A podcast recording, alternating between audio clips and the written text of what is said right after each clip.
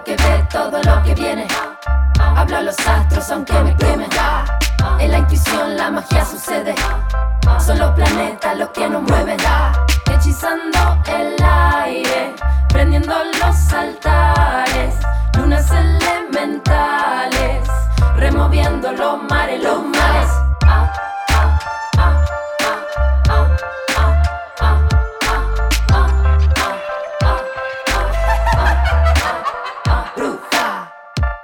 Bienvenidos al podcast de Bruja Moderna, un manual de magia en tus oídos para que puedas poner manos a la obra. Soy Dalia Walker, autora del libro Bruja Moderna y creadora de Tienda Fe. Hoy vamos a trabajar juntos sobre las diosas y las santas. Te voy a contar mi experiencia con mi guru Ama. Siempre me preguntan cómo hace uno para encontrar un guru y no tengo la respuesta exacta porque ese camino para cada uno es diferente, pero puedo compartirte la historia de cómo yo encontré la mía a ver si te inspira. En el consultorio de la bruja voy a responder todas tus consultas sobre invocaciones y ofrendas para trabajar con las energías de estas diosas tan especiales. Y además, para practicar, vas a aprender cómo rezar un japamala o un rosario hindú. Es una forma muy amorosa de entrar en contacto con la meditación y te va a servir para guiarte y que no te pierdas o distraigas mientras estás repitiendo tus mantras. Es momento de vibrar alto con las diosas y las santas. ¿Estás listo para sumergirte en este mundo maravilloso de la potencia femenina? Bienvenidos y bienvenidas a este nuevo episodio del podcast de Bruja Moderna. Ojo que ve todo lo que viene.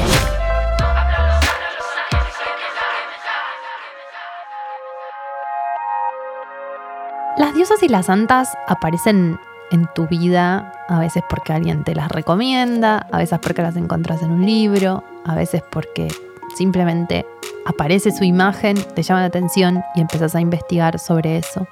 Pero yo creo que lo importante de esto es vibrar con la sintonía de la energía que te convoca o que te invoca.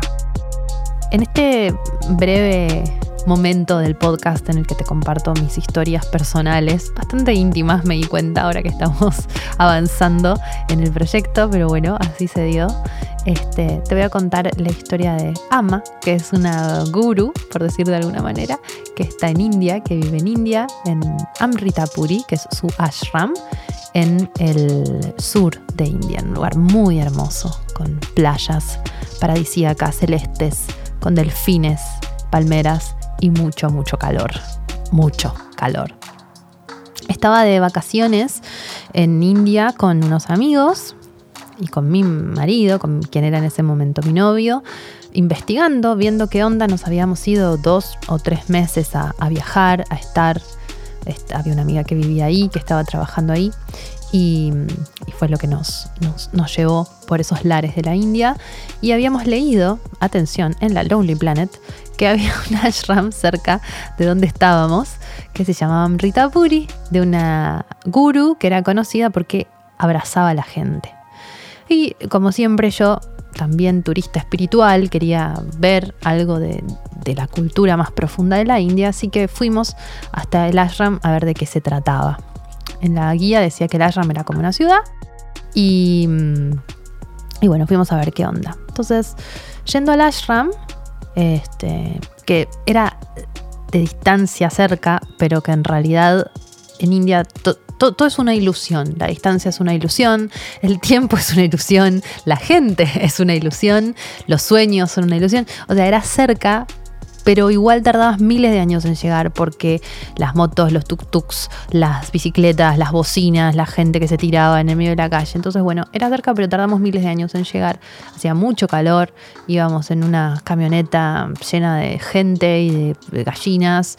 Y bueno, yendo me quedé dormida y cuando estábamos bueno, yo no sabía que estábamos llegando, pero me quedé dormida y soñé que el lugar era rosa y muy grande y que había un señor en la puerta con una especie de pollera, que era algo que usaban los indios del sur, que se llama lungi, que es como una especie de pareo, eh, que lo usan para vestirse siempre y que, me hacía como que me daba la bienvenida. Tuve ese sueño, abrí los ojos y cuando llegamos, llegamos a los dos minutos y fue exactamente eso lo que pasó, ¿no? ¿no? No había un señor dándome la bienvenida, pero había una sensación de bienvenida y el lugar era un edificio rosado, gigante, que yo no lo sabía. Entonces llegamos a ese lugar y yo durante ese viaje a India había estado todo el tiempo eh, buscando objetos o imágenes de Kali. Kali es la diosa de la destrucción y de la transformación femenina. Es, una diosa muy potente y muy profunda. Mm, y, siempre que podía visitaba algún altar de Kali o compraba alguna estampita de Kali o si veía algún altar de Kali dejaba algo. Y cuando entramos nos recibe una señora que nos dice bienvenidos a Amritapuri, este es el templo de Kali. Y nos muestra y entramos a un lugar hermoso de todos colores con dos leones en la puerta de, yeso, pero, pero súper potentes. Con, era, era el lugar rosa y celeste y amarillo y, con dos turulos, toda esta información india eh, y, estos leones. Y, cruzamos la puerta y estaba Kali ahí, hermosa y resplandecente en, su templo, en un lugar eh, que no era gigante, era muy acogedor. Y así fue como entré al mundo de Ama y dije, ok, yo la estaba buscando a Cali y Cali evidentemente me dio la bienvenida a su mundo. Y después de visitar el templo de Cali, hicimos un recorrido por el ashram, que es una especie de, como, como bien decía, de ciudad, donde hay un hospital, donde hay habitaciones, donde hay este, un comedor, donde uno puede vivir ahí adentro en comunidad. Hay baños, baños públicos, hay baños privados en algunas de las habitaciones. Y mm, y se transforma, o sea, todos están vestidos según el código del ashram, probablemente con mangas largas, bien tapados, vestidos de blanco o del color que sea necesario en cada ashram. Por ejemplo, en el de Hoyo es marrón, en, el de Ama es blanco, el pedido en la medida de lo posible. Mm, y, fuimos como entrando en el código del ashram lentamente y en la vibración, porque es un lugar muy sagrado, porque toda la gente que está ahí está ahí para sanarse, en una búsqueda, está rezando, está repitiendo mantras. Entonces hay una alta vibración en ese espacio. Por eso se cuida la ropa, las costumbres, lo que se come, lo que se dice. No se consumen ningún tipo de estupefacientes, no se puede tener sexo en los... Este, en el, recinto del ashram, que se puede cumplir o no, pero de hecho hemos tenido pruebas de que, hay gente que no lo hace. Pero, bueno, uno puede prestarse o no al código del ashram. Yo, ya que estaba, obviamente me presté. Y bueno, y entramos al comedor, este, que estaba como con ama atrás, y comí la comida que se llamaba prasad, porque era comida que había bendecido ama antes.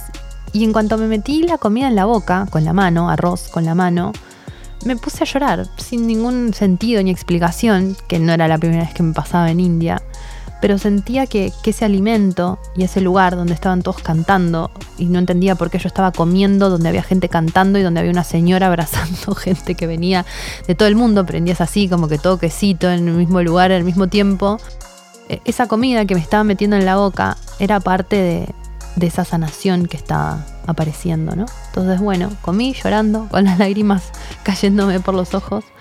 Y después dije, bueno, voy a acercarme a esta, esta persona, porque todos quieren conocerla, porque tienen remeras con su cara, porque tienen abanicos con su cara y stickers en las paredes con su cara.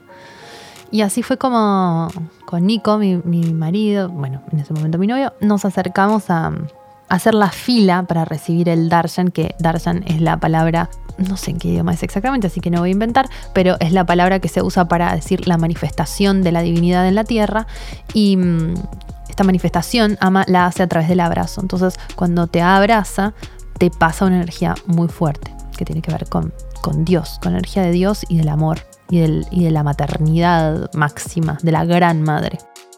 Entonces empezamos a hacer la cola con Nico para llegar a Ama y mientras estábamos acercándonos a Ama, eh, nos pasaba que, nos empezaba a, agarrar como este sopor indio energético en el que empezamos a entrar en la dimensión de Ama y también me, emocioné, sin sentido, sin razón, sin explicación.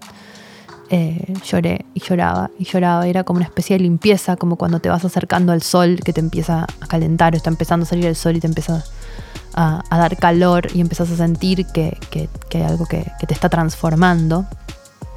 Y avanzamos hasta llegar a nuestro turno y cuando llegó nuestro turno nos arrodillamos enfrente de Ama y Ama nos abrazó y cuando nos abrazó y nos dio juntos una bendición, que Nico pidió que sea juntos porque ella también hace estas bendiciones de familia, nos abrazó y mm, nos emocionamos muchísimo y lloramos, pero no era un llanto de, de, nada en particular, sino como que era un llanto de entrar en contacto con algo tan verdadero y tan profundo. Y fue, fueron 3-4 segundos, pero en realidad para mí nosotros entramos en otra dimensión, en una dimensión del amor, en una dimensión sin tiempo ni forma. Y a través de esta mujer que yo no sabía quién era, que yo no creía en ella porque no sabía realmente quién era, que había aterrizado ahí desde que pisé su lugar, me empezaron a pasar cosas flasheras como, ah, ok, el templo de la diosa y de la que estoy siguiendo en India está acá, que ni siquiera sé por qué estoy acá, porque, porque estoy cerca solamente.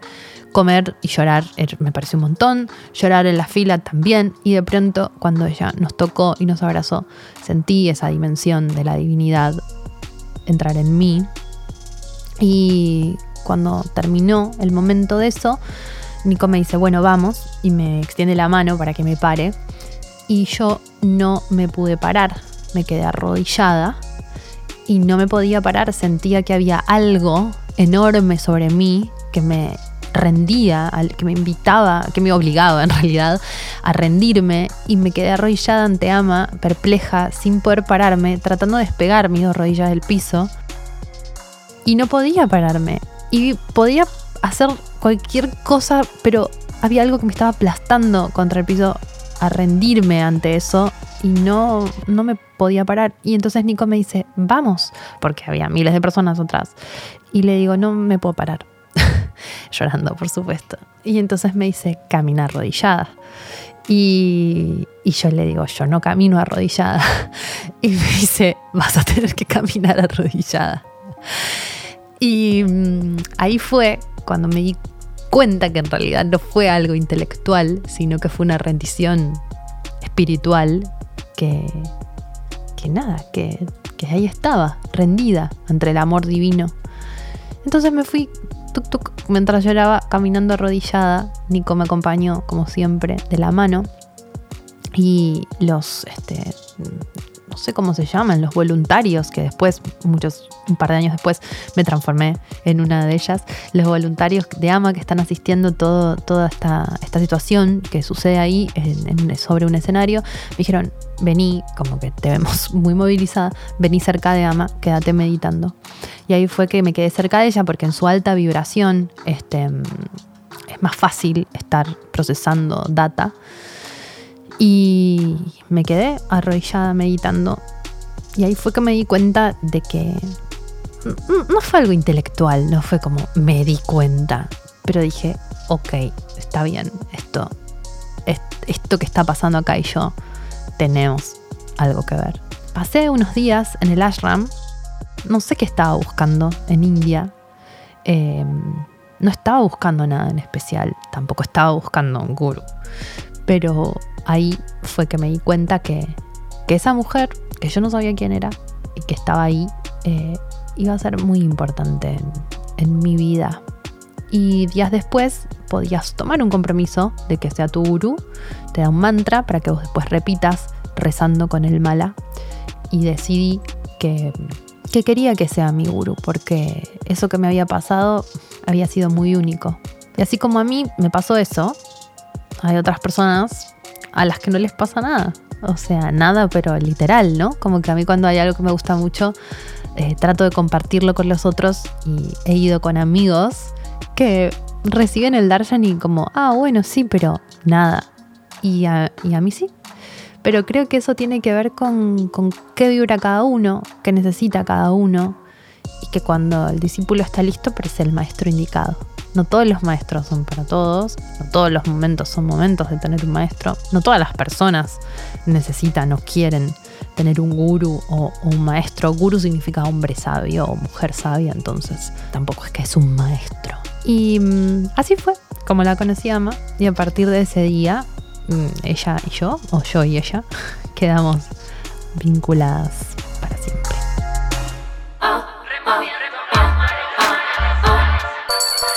Consultorio de la Bruja.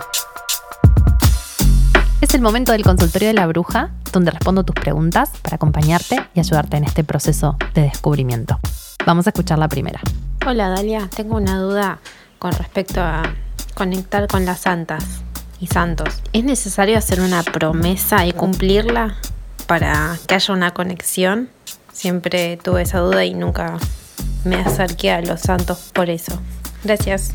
En realidad es una muy buena pregunta. Eh, yo creo que depende de la religión, porque hay algunos que, que, sí necesitan promesas o que vos hagas ciertas cosas o que vos des, el principio está relacionado con vos dar algo a cambio para que esa energía superior te recompense y otros simplemente, bueno, te reciben sin necesidad de, que vos des algo. Pero por lo general, si hay algo en común en todas las religiones y es que si vos vas a pedir, también llevas algo, ¿no?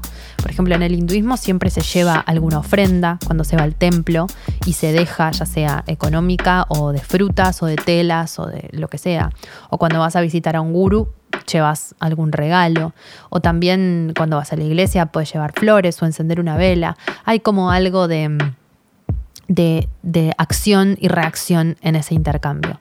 Y después hay otros santos que son muy específicos, este, donde sí exactamente se, tiene como un, este, donde hay implícito un ida y vuelta, como por ejemplo este, San la Muerte, que es un santo muy polémico, no voy a adentrarme mucho ahí, pero bueno, según la religión y según la costumbre. También hay otros que de alguna manera, entre comillas, piden cosas a cambio de los favores recibidos, como por ejemplo San Expedito, que el, pedido es una vez que vos, que vos, él es el santo de las causas justas y urgentes. Si vos le pedís y le rezás, él pide que a modo de agradecimiento compartas su, oración con otras personas. Entonces, la verdad es que esto está de alguna manera, pero no en todos y no de todas las formas. Entonces, antes de trabajar con algún dios o alguna diosa o alguna santa o alguna santa, te recomiendo que averigües e investigues sobre esa entidad, sobre esa energía y sobre qué trabaja específicamente para que puedas eh, vincularte de la mejor manera posible. Me gustaría saber cómo armar un altar, eh, ya que yo tengo mucha devoción por los dioses hindúes, Durga, Kali, quisiera saber cómo lo tengo que hacer perfecto a la hora de poder meditar ante ellas. Gracias por tu pregunta. Lo primero que te voy a decir es que perfecto no existe, ¿no? Entonces, como no, no arranquemos como queriendo hacer el altar perfecto porque nunca va a ser perfecto. Y el altar además es súper, una cosa que es súper mutable y mutante que va cambiando. Así que no te preocupes por porque eso sea perfecto. Simplemente trata de hacer lo que te salga con amor y de la mejor manera posible. Y por ejemplo, Durga y Kali, para empezar, sería bueno que tengas una imagen de ellas o una estampita. Las estampitas yo siempre las pongo en, en un portarretratos o similar como para tener la imagen enaltecida. Algo que es muy lindo también es poder ponerle guirnaldas. Hay unas guirnaldas especiales de India. En Fe las tenemos, te digo, porque acá no se consiguen en ningún lado en mi tienda, em, en mi tienda Tienda Fe. Este, las tenemos porque, porque es, una manera muy linda de honrar a los, las fotos de los gurus o las fotos de los dioses y las diosas para, para también ponerles como un adorno especial y diferente.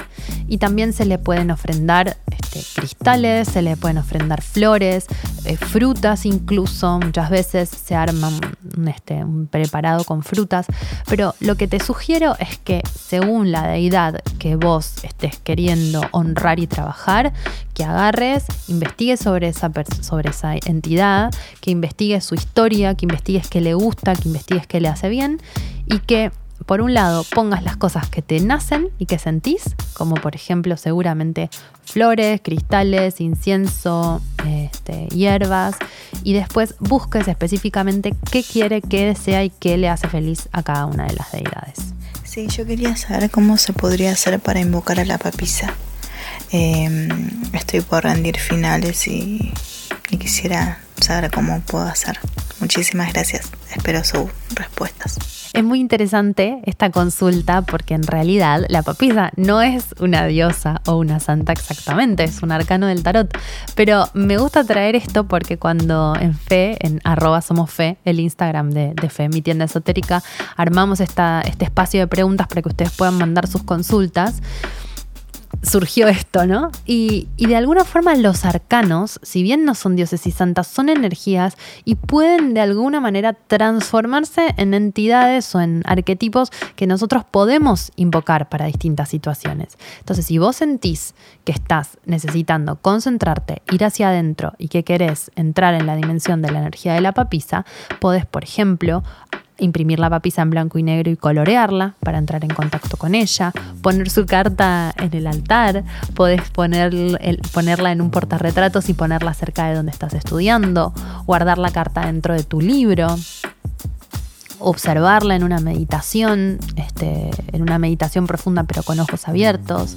Hay varias técnicas para entrar en contacto con la energía de la papisa y bueno, estas son algunas, son algunos de los tips para que puedas empezar a acercarte. Pero me parece interesante y muy este, como innovador, por decir de alguna manera, empezar a pensar en los arcanos del tarot también como dioses y santas.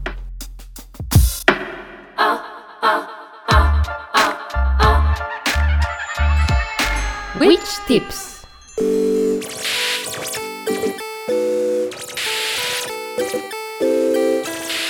Ahora que ya conoces un poco más sobre las energías de los dioses y un poco de su historia, es momento de aprender una forma de conectar con ellos y de ponerte manos a la obra. La mejor forma de hacerlo es repitiendo los mantras que invocan este, distintas energías, usando como guía para eso un mala, que es un rosario hindú, que también se lo conoce como japamala. Los japamalas son rosarios hindúes en forma de collar que tienen 108 cuentas que están separadas entre sí por un pequeño nudito. Pueden estar hechos de madera de tulasi, que es una albahaca india que está considerada, es considerada sagrada, o puede ser de cristales como por ejemplo cuarzo rosa, amatista o semillas de rudraksha, que son semillas tradicionales de India también consideradas sagradas los malas son una guía para la repetición de mantras y también funcionan como un amuleto protector, porque de tanto rezar, de tanto, de tanto estar como en un estado de alta vibración, se transforman en, en tu amuleto. Entonces protegen a quien los usa porque se transforman en objetos activados energéticamente, están cargados con la potencia y con la intención que se proyecta sobre ellos cuando vos rezas puede pasar que compres o que te regalen uno y que no, sientas la afinidad. Vos recordá que la conexión con estos objetos es parte de un proceso, es parte de una vivencia es, una, es parte de una historia que recorren juntos. Si tu mala te ayudó, si rezaste hasta el cansancio sosteniéndolo entre tus manos, si sentís que él es parte de tu vida, ahí recién vas a darte cuenta de que ese es un objeto de poder para vos. Te sugiero que consigas un mala si no tenés, que hagas la prueba y que veas qué sentís. Es una herramienta ideal para cuando querés rezar y te perdés en los pensamientos. Entonces, guiándote con el mala vas a poder hacerlo en el subte, haciendo fila, caminando. A mí me pasa que cuando estoy en una de estas situaciones me aferro al mala y repito mi mantra dejándome guiar por cada una de las cuentas. Tenemos el mantra OM, por ejemplo, cuando tenemos que encontrar un mantra para para rezar. El mantra Om es, uno de los más este, conocidos y simples. Y los Villa Mantras o los mantras semilla tienen que ver con la composición sonora más compacta que está dedicada a cada una de las divinidades. La semilla de todos los mantras es el sonido Om, que es la pronunciación acortada de Aum, que simboliza, entre otras cosas, todos los sonidos posibles de pronunciar. Es el origen de todo, el Om. Otro de los significados posibles de Om, de Aum, es la Trimurti, que son las tres caras primordiales de la divinidad, donde están Vishnu, Brahma y Shiva. Brahma es el que crea y expande, Vishnu es el que permea y sostiene y Shiva es el transformador. A es el sonido más expansivo, que es Brahma, el sonido U corresponde a Vishnu, el fin del sonido corresponde a Mahadeva Shiva, el gran dios. Entonces, cada vez que cantamos Om, estamos invocando a la Trimurti, por eso, este es el mantra raíz. Entonces acaban unos pasos simples para concentrar tu mente en la conexión con lo divino con ayuda de tu japamala. Es importante que sepas qué mantra vas a repetir en tus rezos. Muchas veces los mantras son otorgados por los gurus a sus devotos, pero si no tenés un guru o todavía no tenés un mantra de cabecera, puedes elegir uno según la energía con la que quieras conectar. Si no sentís afinidad particular con ningún mantra que conozcas, podés repetir alguna afirmación con la que te sientas seguro. Por ejemplo, estoy en armonía con el universo, permito que todo lo bueno llegue a mí, o la versión que más te guste. También puede ser una palabra sola, paz, por ejemplo. Para empezar con la práctica, identifica una cuenta destacada en el rosario que por lo general tiene un penacho que se llama la cuenta del guru. Esta cuenta es la que está abajo de todo y es la que te va a indicar por dónde empezar a rezar. Se empieza desde ahí hacia la derecha y el último mantra se repite sosteniendo la cuenta que está justo antes de la que está en la cuenta del guru. Entonces, la cuenta del guru nunca se sobrepasa. Si quisieras rezar otra ronda completa, deberías comenzar la repetición de mantras con la cuenta que está a su derecha. Esto es porque los gurús no se sobrepasan. Esta cuenta, la cuenta del gurú, es el descanso después de repetir todos los mantras. Es el ancla a la realidad, es el respiro en la tarea del trabajador espiritual. Representa eso que te pasa cuando te encontrás con tu gurú o con la divinidad. Una vez que hayas identificado la cuenta del gurú para empezar, empezar a repetir un mantra por cada una de las cuentas. Tradicionalmente las cuentas se agarran de una forma especial, se sostienen con el dedo pulgar y el del corazón. No es necesario que lleves la cuenta de cuántas veces pronunciaste cada mantra. Simplemente déjate llevar por los rezos y la repetición. Cuando sientas que llegas de nuevo al penacho, se terminó la primera serie. Lo mejor es no cortar la serie. Es importante hacer el esfuerzo por continuar repitiendo los mantras hasta llegar a los 108. Si tu mente divaga, vos seguí repitiendo y volvé a enfocarte en lo que estás haciendo, aunque te hayas distraído. La concentración para los rezos mejora con la práctica. Y una vez que se haya terminado la secuencia, puedes usar tu mala colgando del cuello para conectar con esta energía durante el resto del día. Si no quieres llevar el mala puesto, lo puedes guardar en un lugar que te parezca que tiene un cuidado energético especial, como por ejemplo tu altar, adentro de una bolsita o con tus cristales para que siempre esté cargado con alta vibración. En la intuición la magia sucede. Son los planetas los que nos mueven.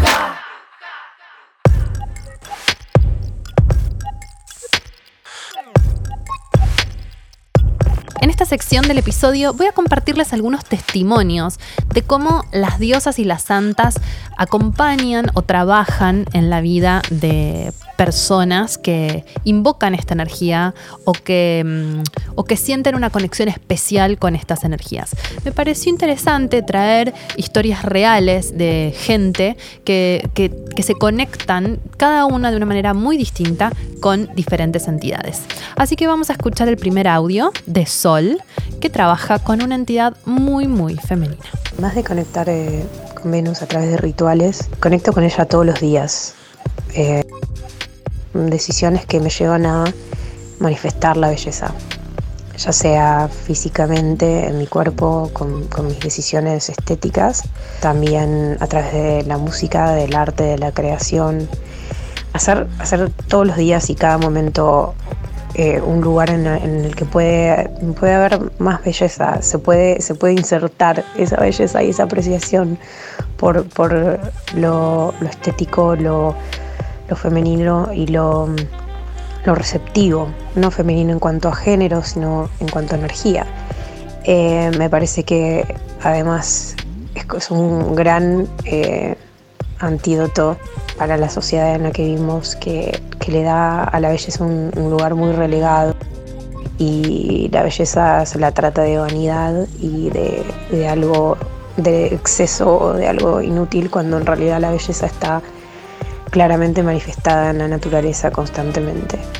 Así que para mí darle el lugar sagrado que tiene la belleza es la mejor manera de conectar con Venus. Es muy interesante lo que trae Sol porque Venus específicamente es un planeta, pero la energía de Venus, que también está personificada en una diosa, se puede invocar para diferentes situaciones que tengan que ver con lo bello, con lo femenino, con la forma en la que nos abrimos al mundo. Así que también invocar los planetas o invocar distintas energías que no sean necesariamente una entidad es válido y también es muy recomendable para experimentar diferentes sensaciones y diferentes vibraciones femeninas.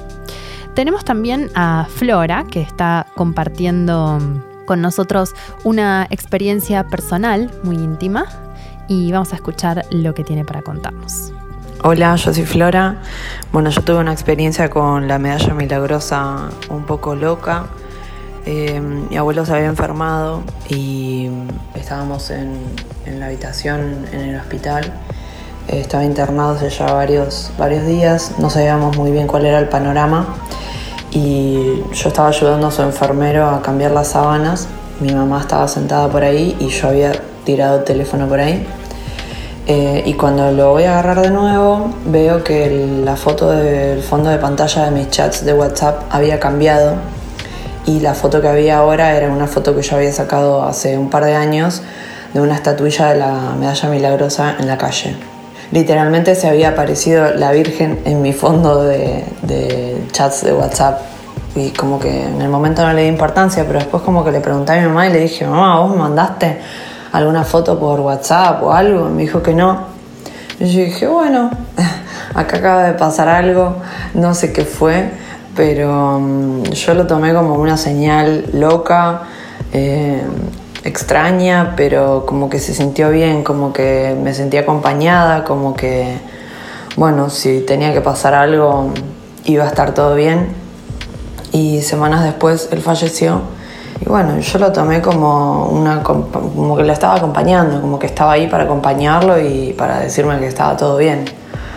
No sé, la verdad no sé qué fue lo que pasó, pero, pero bueno, hoy lo recuerdo como algo lindo. Muchas veces em, cuando trabajamos con dioses o diosas y santas, no es que uno pide o se acerca a estas entidades para que nos den exactamente lo que nosotros estamos pidiendo, sino que es una compañía o un sostén en entregar nuestro, nuestro deseo al universo. Entonces nosotros podemos desear algo o tener algún objetivo o alguna, alguna propuesta específica, pero siempre el designio universal es mucho más sabio de lo que nuestro ego puede llegar a, comprender o de lo que nuestro ego puede llegar a desear.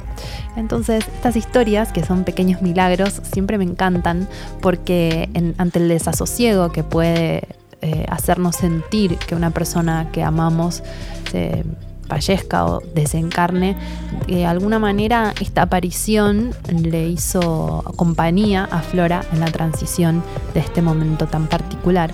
Y que bueno, si era el momento, estaba bien que eso esté sucediendo, pero que sepa a través de esta aparición, porque es una aparición moderna, es una aparición muy de bruja moderna, que se te cambie, ya no lloran sangre las vírgenes, se te aparece el, el se cambia el fondo de pantalla con, con la Virgen de la Medalla Milagrosa, muy, muy moderno todo, pero mm, estas apariciones creo que nos hablan de que, de que no estamos solos y de que tenemos que confiar en los procesos de la naturaleza. Tenemos otro audio eh, muy hermoso de Sabrina, que nos habla sobre la energía de Yemanjá. Hola, ¿cómo están? Quería comentar eh, cómo fue mi vínculo con Yemanjá y qué fue lo que me transmitió al momento de conocerla. Eh, hace como 12 años o 13, ahora no recuerdo exacto, creo que 12. Estaba en la costa en Villa Gesell, era el 2 de febrero. Había tenido un episodio medio complicado con mi ex marido, del cual ya estábamos medio separándonos. Y me dirigí a la playa en Gesell yo estaba en Villa Gesell a una cuadra y me fui a, a pensar, como decía yo, a la playa. Y de repente eh, eran como las 7 de la tarde, ya había muy poca gente en la playa, no era justo un día de sol hermoso, divino, entonces no había tanta gente en la playa. Eh, me siento a mirar el mar y de repente viene muchísima gente caminando con un altar, como si fuera una canoa, eh, todos vestidos de blanco, había gente mm, africana, yo flashé macumba. Y me quedé observando, mirando. Yo estaba llorando porque estaba mal. Y veo que, bueno, empiezan a tirar em, rosas blancas, flores blancas al, mar. Y que empiezan a, invocar y empiezan a bailar y, y un par de cosas más. Entonces yo miraba de lejos y de atrás me aparece una señora y me dice, ¿querés participar? Yo me la quedé mirando diciendo, ¿de qué me estás hablando? No soy macumbera, no soy nada por el estilo. Y ahí ella se dio cuenta mi cara de susto y me dijo, esto no es, un, no es una macumba, es un ritual, me dice a Yemanjá. Así que nada, así, esa fue mi conexión con ella. No le rindo em, tributo ni nada nunca, solamente la recuerdo. Tengo varias estampitas y tengo una imagen chiquita en casa. Eh, solamente la recuerdo cuando estoy mal, eh, porque me transmitió mucha alegría eh, en ese momento de tristeza. Así que ese fue mi vínculo con ella un 2 de febrero de hace muchos años. Me encantan estas historias porque creo que en realidad la fe se completa en la medida en la que en la que se conecta con la realidad, de alguna manera misteriosa, se manifiesta en la realidad. Y es esto que, que contaba al principio que mm, los gurus o los, o los santos no siempre aparecen cuando los estamos específicamente buscando. En este caso, Sabri había ido al mar a buscar consuelo después de un momento difícil y apareció Yemanjá como entidad canalizada a través de otras personas, como, como, como energía, digamos, más que como entidad. Disculpen si hay algún este, profesional de la religión del otro lado, pero mm, desde lo que yo puedo percibir como trabajadora de la energía o como bruja moderna, si vamos a ponerle algún título, creo que, que yendo a la playa a llorar, a saber que el mar te va a acompañar y que aparezca un ritual de Yemanjá, es el mar diciéndote estoy acá, estoy acá para sostenerte, el femenino está acá para sostenerte porque bueno, a Sabrina yo la conozco, conozco su historia personal que es muy compleja y muy profunda también. Y sé que, que, le, que le estaba diciendo seguramente que, que el gran femenino, a pesar de, de lo que ella estaba viviendo, lo que estaba, le estaba pasando, la estaba sosteniendo.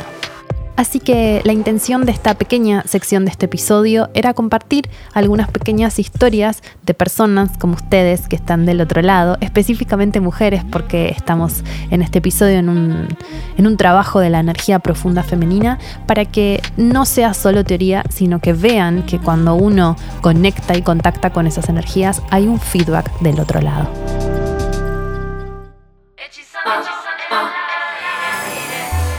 Que ve todo lo que viene. Soy Dalia Walker y podés encontrarme en Instagram como arroba ladalia o en mi nueva web ladalia.com.ar. Bruja, el tema musical de la apertura, es una composición exclusiva para este podcast de mis queridas amigas Softot y Wen de de arroba Femina Música. Bruja Moderna es un podcast original de Fe y Monoblog, producido por Jimena Uteiro en colaboración con Posta. Conseguí el libro y todos los productos de la colección Bruja Moderna en nuestros locales y tiendas online en www.monoblog.tv con C y K al final y en tiendafe.com.ar con envíos a todo el mundo. Seguinos en Instagram para más novedades en arroba monoblog y arroba somosfe. Hasta el próximo episodio.